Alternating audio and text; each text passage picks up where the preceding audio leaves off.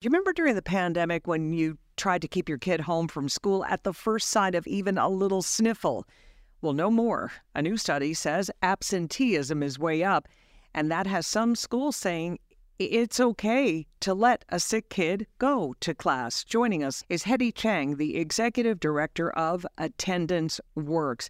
Uh, Hedy, this could be an entire segment in and of itself, but in a nutshell, how bad is absenteeism these days? And is it because kids got used to not going in during the pandemic? So, right now, chronic absenteeism across the country has doubled from about 16% of all kids to almost 30% of all students. So, about one out of three kids is missing 10% or more of school. That's 18 days in an entire school year and uh, or more. Uh, and that is enough to catch set kids off so that they're less likely to be reading proficiently in third grade, uh, performing well in middle school, and much more likely to drop out of high school. Wow, big implication. So is it because they, they got used to going to school remotely?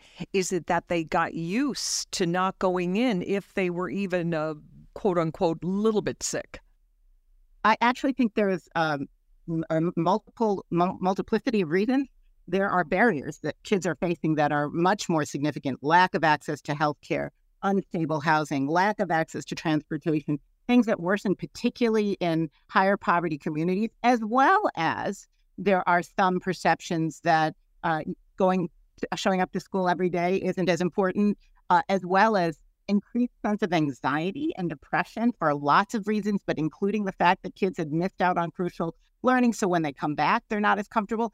And there is an issue that during the pandemic, um, we said to kids and families, stay home for any minor, minor illness or a minor symptom of illness, um, uh, because we're worried that that could be contagious. And right. what we've seen, though, since the pandemic, this is not based on just wanting kids to show up to school. One, we know that a routine of school is incredibly important for kids' well being.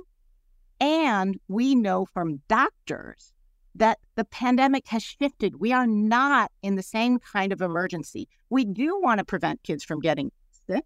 We don't want kids with highly contagious diseases okay. to uh, go to school, but we do need to say there are things like sniffles that might be allergies or stomach aches that might be anxiety that aren't contagious. Right, right. She'd still be in school. Right. I want to stop you there because the word contagious, that's it, right? You don't want a kid going into school with a pink eye. You don't want them going in with a really uh, bad uh, flu or virus or something. And you certainly don't want them going in if they have uh, head lice, which I've been reading some kids are going anyhow.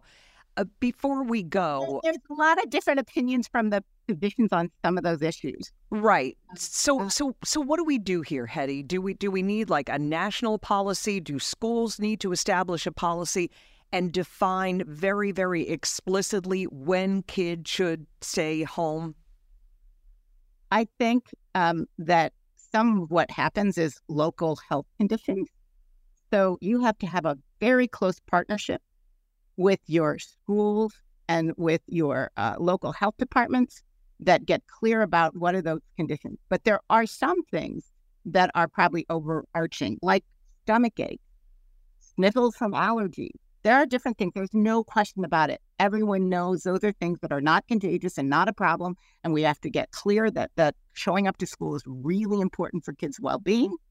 And then I think we need to give some leeway locally for people to get clear about when things are really challenging um, and really need kids to stay home. But I think people shifted way too far over to the cautious side. Right, right. Actually is creating some challenges for young people. And yep. we need to use our health providers uh, to help us, to help guide us about what are those conditions when kids should stay home and what are those conditions when kids should show up to school and how do we take steps to prevent kids from getting ill in the first place. Okay.